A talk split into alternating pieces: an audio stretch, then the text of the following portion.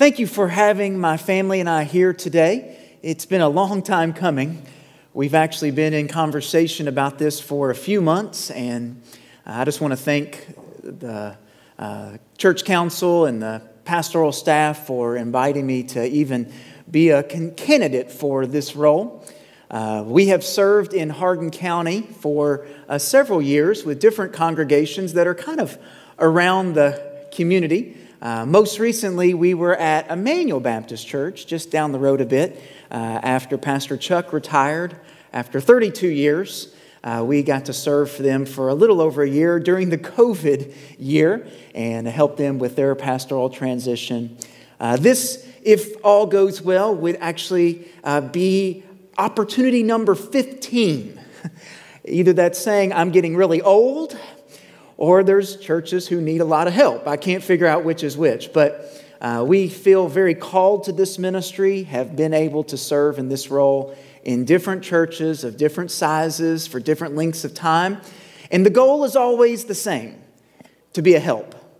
It's never to be in the way or to be a problem or to stir things up. It's to really help. It's to help congregation through a transition period. It's to help the pastoral staff as one of them and serving to encourage them and, and at times even walk with them through uh, a series of decisions that need to be made. It's to help the pastor search committee if they need help. Often they don't, but if they need help, I'm glad to uh, provide that service. Uh, and most certainly, it's to, uh, to help new people hear about the Lord Jesus Christ and come to faith in Him. Amen? It's it's the purpose of these things. And so, if uh, God would be so inclined, we would be honored to serve in that capacity. Uh, I want to say just a welcome to the uh, South Wilson campus today as they are joining us. And I want to thank them also for being with us. Uh, Andrew mentioned my family's here, and I just want to point them out. I know this might embarrass them a minute, but my wife Jennifer, uh, the other Dr. Garrison, Dr. Jennifer Garrison is here. Jennifer, you want to wave? yeah, she's so happy to do that.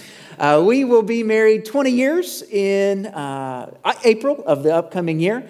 I also have my oldest son, Isaac, who is 16 years old and is a sophomore at Campbellsville High School. I is right there. And our younger son, Ethan, is 14 and he's an eighth grader at uh, Taylor County Middle School. We're a two family, two school family. We send one one way and one the other and do the pickup lines and all that kind of thing. And so uh, we're, we're certainly glad to be here. Uh, if I can say something to the Valley Creek Church this morning, let me just say this God loves you, God has a plan for you, God loves this church, and God has a plan for this church. Uh, that is indisputable. It's not something that we can argue or question. God loves you as men and women, sons and daughters, uh, children of His. And He loves this faith family. And He has a purpose and a plan for this time and a purpose and a plan for this season. And I know that this morning you're listening to someone you've never heard of before, and there's a good rule of thumb on a day that you might be voted on go short. You don't go long on the day you're going to be voted on. So I will do my best to make it short, make it simple, and to the point. If you have your copy of God's Word today, I'd invite you to turn to Luke chapter 18. Luke chapter 18. In a few moments, I'm going to read from verse 9 through 14 about two very different guys. Two very different guys. You know, we're on a Thanksgiving holiday weekend, and in every home and in every house, there's a couple different guys on Thanksgiving Day. Uh, there is one type of guy who's locked and loaded to the television set. They're watching football, no matter who the Detroit Lions and the Dallas Cowboys play, they are zoned in. Thanksgiving equals football. Now, there's another kind of guy, particularly the more uh, modern guy, who's not so much on football, but they're in the kitchen and they're like an expert culinary chef, or so they think and they're working on the turkey and they're carving it to a certain specificity and, and they're making sure everyone knows just how much they prepared when we all know it was very little. You have the sports fan guy and the amateur chef guy, usually on Thanksgiving. Now, the day after Thanksgiving, you have two different types of guys. You got the guy who is so ready for Black Friday sales and Black Friday shopping that they've mapped out which places in Elizabethtown or maybe to Louisville to go. They know what time they're open, what to get, where in the store they should find the product. And then you have another kind of guy who would kill himself if he had to go to those stores. I'm being very facetious, but no, he's instead in the deer stand. Ooh, it's hunting season. He is also locked and loaded, but with a very different kind of weapon. He's thinking about the hunter gatherer. He's thinking about what he's going to bring home that day. Two kinds of guys. Even a day like today, the Sunday before the holiday weekend is over, you got two kind of guys. You got the kind of guy who's probably been at home for three or four days and probably has kind of been with family more than they normally are, and they're kind of itching to go back to work, itching to get back into the regular routine. And you got the other kind of guy who, man, if they didn't have to go back to work, it would be a okay. Put up the Christmas decorations, sit around a little bit more. Two kinds of guys. Now, in none of those made up comparisons is one right and one wrong. They're just different kinds of people, different kinds of guys. But as you think about them, you might learn a little bit about what they value, about what they prioritize, about what makes them tick. In Luke chapter 18, Jesus shares a parable about two very different guys. They couldn't be any more different, they couldn't be any more distinct. He has a meaning and a purpose in sharing about these two guys and the audience that he's speaking to. He wants them to do some soul searching and some personal inventory. He wants them to think about these two characters in the story and determine which they are more like. Which of the two kinds of guys do they most resemble. He wants them to look past the story and look past the, the storytelling to think about what's going on in their hearts, in their minds, in their souls. And he shares a truth that was quite important then, that goodness gracious is even as important to today. Listen to this parable in Luke chapter 18 uh, Uh, starting in verse 9. Jesus also told this parable to some who trusted in themselves that they were righteous and treated others with contempt. Two men went into the temple to pray, one a Pharisee and one a tax collector. The Pharisee, standing by himself, prayed thus God, I thank you that I am not like other men, extortioners, unjust, adulterers, or even like this tax collector. I fast twice a week. I give tithes of all that I get.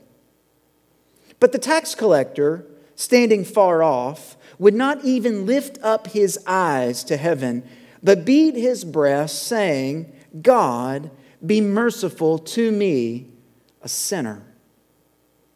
Now I tell you, this man went down to his house justified rather than the other. For everyone who exalts himself will be humbled, but the one who humbles himself will be exalted. I want to look at two kinds of guys today.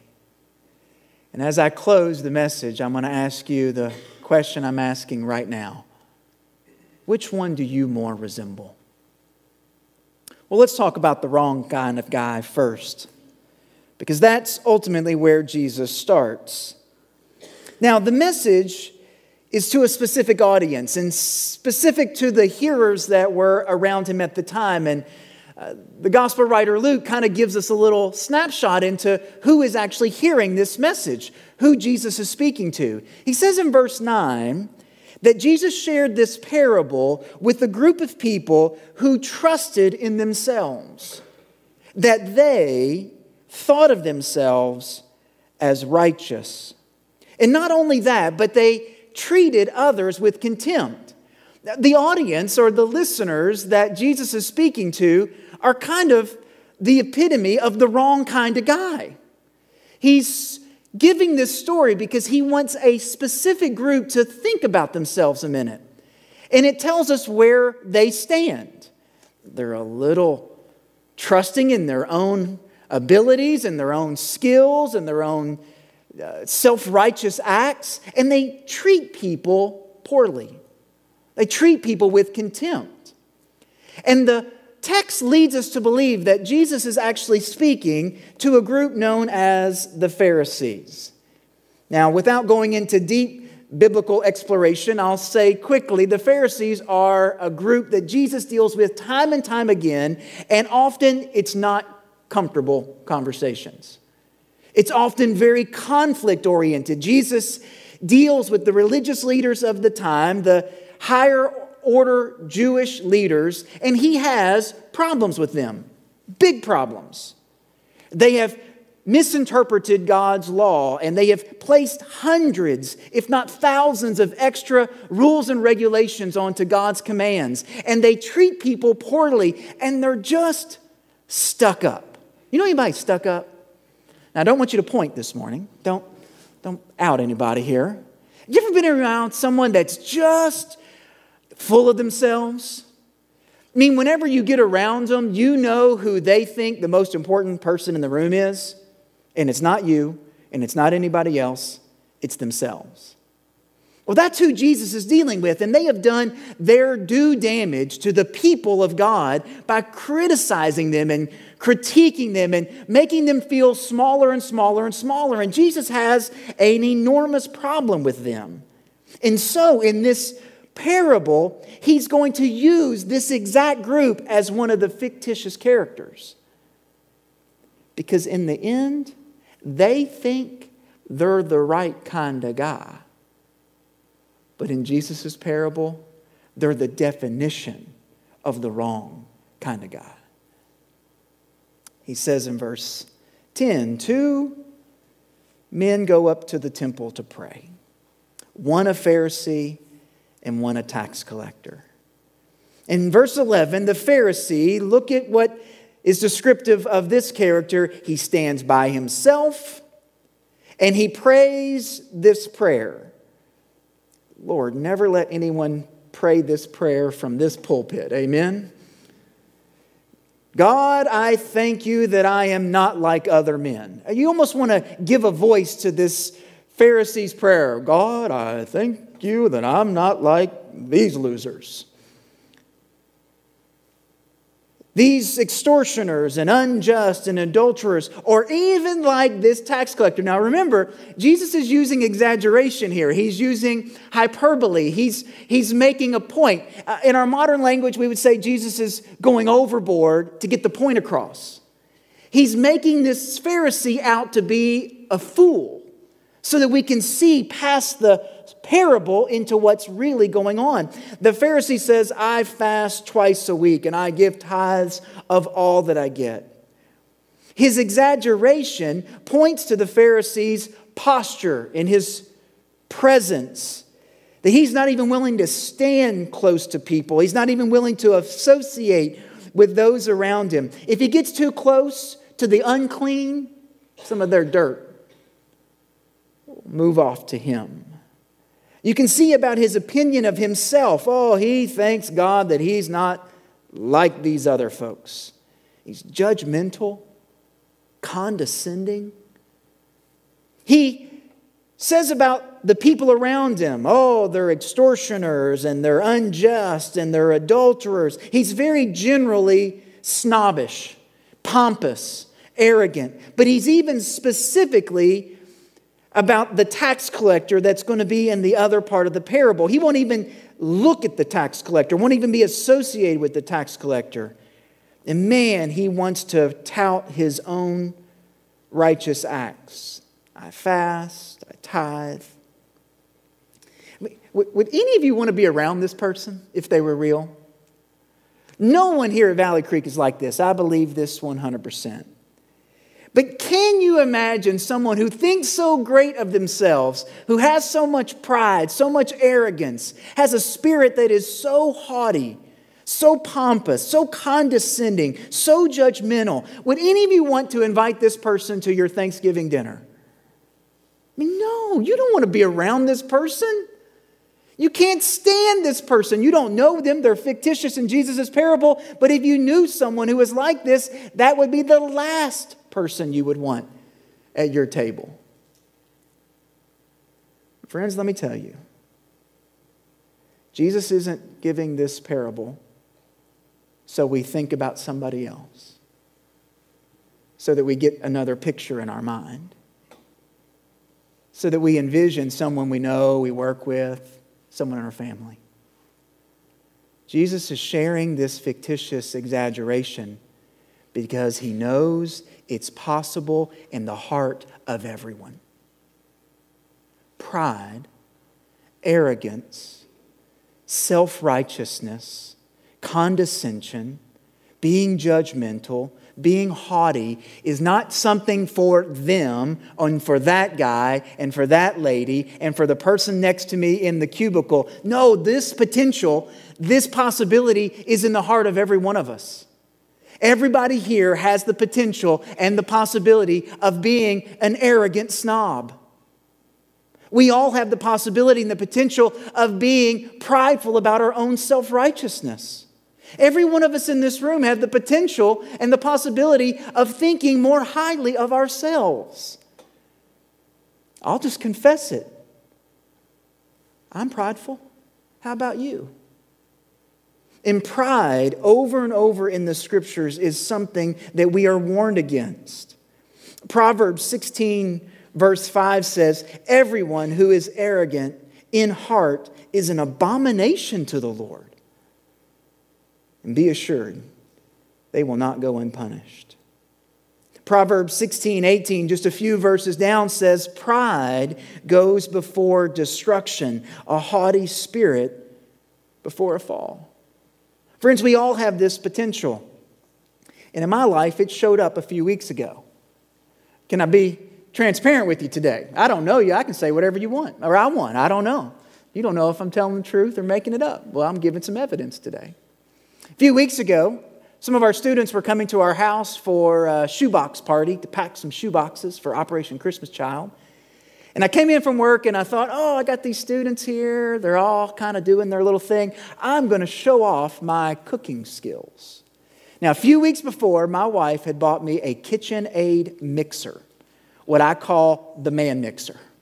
You get a KitchenAid and you're a dude, that may seem a little feminine, but for me, it's the best thing I've got in a long time. I got this mixer and I'd been working on my cookie skills. Now, I'm not much of a baker, but I'm trying to learn. And up to that point, I had, had made two batches of cookies, and they were okay. But I thought, oh, there's guests in the house, students here. Man, I want to show off a bit. I'm getting out my man mixer and I'm going to prove my cookie skills. Well, I put the whipped the batter together and brought everything to mix, put it in the oven, and out came these beauties. Look at these cookies. Come on, Valley Creek, say it with me. Ooh, ah. Oh, I was so proud. I was so proud. The students were enjoying them. I was kind of walking around the house with a little peacock, you know, hey, look at me. I'm that was a joke, folks. Come on, I'm doing everything I can here. Nine o'clock, giving it my best. So arrogant that I even posted a picture on Instagram, posted it on Facebook, very proud of myself. That was on Tuesday. Well, a few days later, I come home from work and I decide I'm going to make some cookies for my family because I'd like to take some to my coworkers. I mean, I had such a good run just a few days ago. I'm going to make them again. And I go in the kitchen and I'm so arrogant that I don't look at the recipe because I've got this by now. I don't really even think about the ingredients because, oh, I've already made three whole batches before and I had a success on Tuesday night. So I make up the batter and I noticed it looked a little funny, smelled a little funny, but I put them in the oven anyways and out came these. Uh, disaster. I, I, I, still don't exactly know what I did wrong, but obviously I did something terribly wrong. They stunk up the house. My, my uh, youngest was playing a video game and he yelled out, What on earth have you done? I'm like, I don't know, man, but they stink. They smell bad. I just threw them straight in the garbage. I didn't want, I didn't post this picture on Instagram, I'll tell you that. No sharing this. You know, pride in the smallest things comes before destruction in the smallest things. But I will tell you, pride in the big things will also result into destruction in the big things. I don't have to give an example or list the names of names of people in ministry who allowed their pride to go exponentially high and then within short order a destructive fall. I don't have to give mention of political figures who are prideful to the utmost and then a fall business leaders who have a lot of pride and arrogance before a fall. I don't have to mention any churches who find a lot of pride before a fall. The truth of the matter is, Jesus in this parable wants us not to make the Pharisee out to be the, the villain. He wants us to look inward to see if we could be on the precipice of a fall. Scripture says in James 4 6, God opposes the proud, but he gives grace to the humble. This Pharisee, the scripture says, left the same way he came in. Even as in the society he might have been vaulted and celebrated and looked up to, he leaves the temple the exact same way he came in unjustified. The same arrogance, the same pride, the same self righteousness went with him as he entered. But humility, humility is the defining characteristic of the right kind of guy. Let me briefly say a word about the right kind of guy. We've put the wrong kind of guy on blast. Well, let's think about the right kind of guy. The right kind of guy, oddly enough, in the parable, is the tax collector. And you got to understand, to the audience, that's the furthest thing from their, their normal thinking. Because the tax collector in their day, and we don't have to go down this road, but you know, is the outcast. It's the worst of the worst. It's the traitor. It's the enemy of the people. Yes, they are Jewish by birth and within the society, but the tax collectors have sold out the community and have put in with the Roman oppressors. Now, Jesus called tax collectors. He had dinner with tax collectors. We know of Matthew or Levi, one of the disciples Jesus called to follow him. We know of Zacchaeus, the wee little man, who climbed up in a what? A sycamore tree. He was a tax collector, actually a chief tax collector, the scripture says. And throughout Jesus' confrontations with the Pharisees, one of the major issues was that Jesus associated and had dinner and visited with sinners and tax collectors. So the tax collector in their day would normally have been the wrong kind of guy. But in the parable, he is epitomized as the right one, the best one, the better one, because of his spirit because of his attitude, because of his humility. Verse 13 tells us that tax collector stands far off. Well, he's, he's not worried about who's around him. He's recognizing he's in the presence of God. He's recognizing who the ultimate authority is. It's not the Pharisee in the story, it's not the people around him. He's nervous because of who he is and the heart that he has before a holy, righteous God. Says that he would not even lift his eyes to heaven. The Pharisee was proud and arrogant and I thank God I'm not like these pathetic others. This tax collector is so fully aware of his sin, he's not looking around at other people he's not even sure he can look up to God.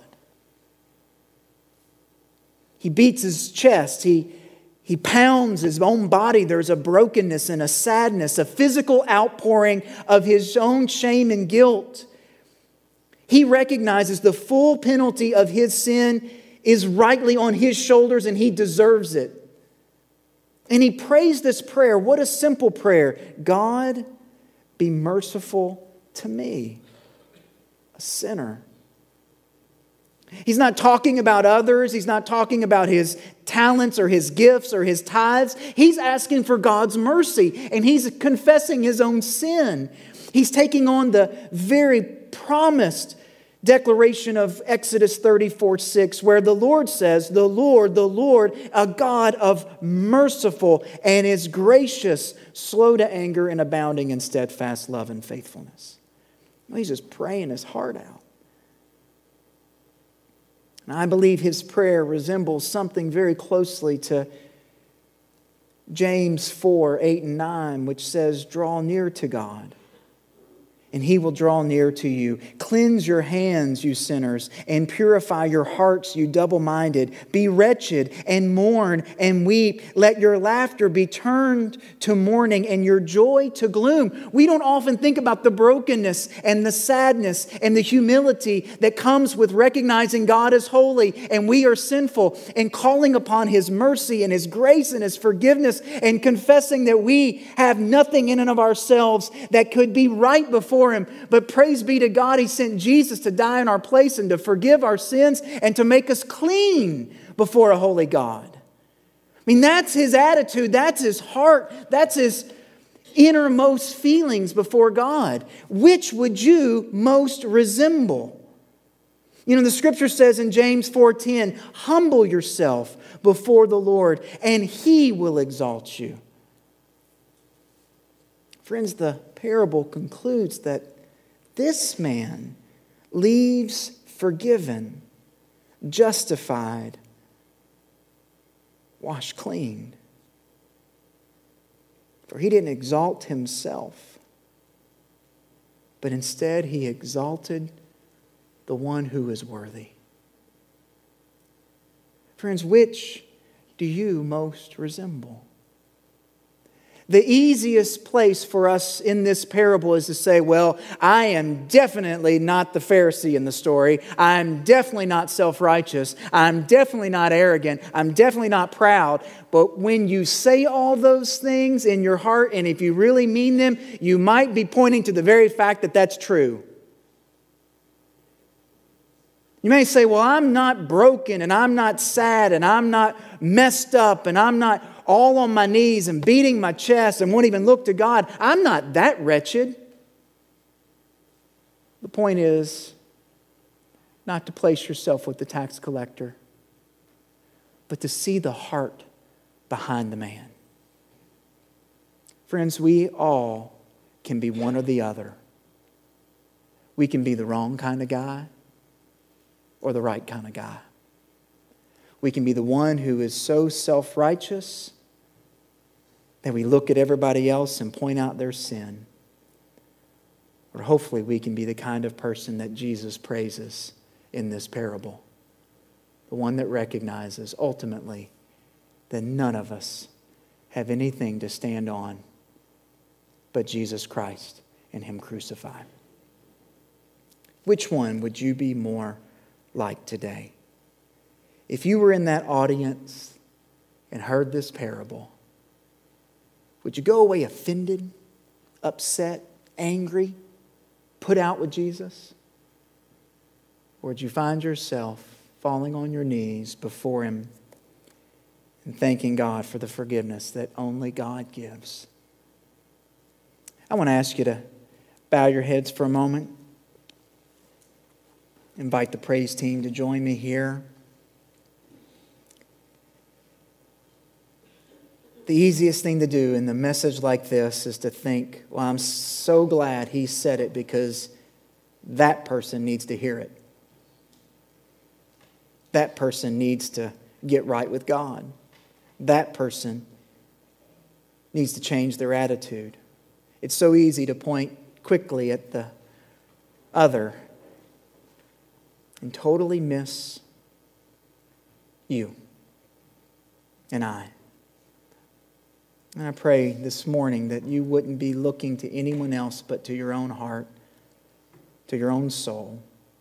to your own attitudes. And you'd ask the Spirit of God to show you which one have you most resembled this week, this month, this year.